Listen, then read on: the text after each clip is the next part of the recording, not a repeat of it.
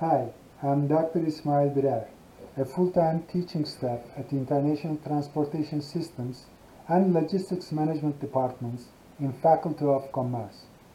I'm the instructor for ATR 312, which is Transportation Management 2 course.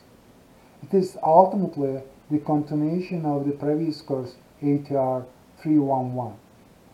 The general aim and scope of this particular course is to know and understand the basic functions of transportation management systems, which will be abbreviated as TMS.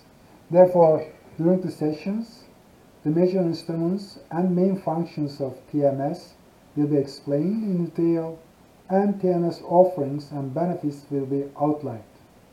Vehicle tracking and fleet management systems will be discussed and learned in every aspect.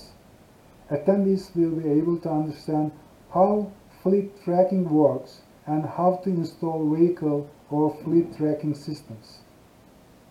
Further features, benefits, and limitations of a good GPS vehicle tracking system will be learned as well. Alternatives to vehicle tracking systems in logistics will be discussed. Routing, another main function of TMS, will be explained and discussed in detail.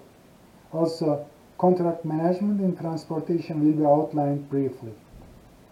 Upon getting general understanding about the main functions, the instructor will focus on how TMS creates real growth, where and why we should use TMS, and value-added logistics and transportation concept.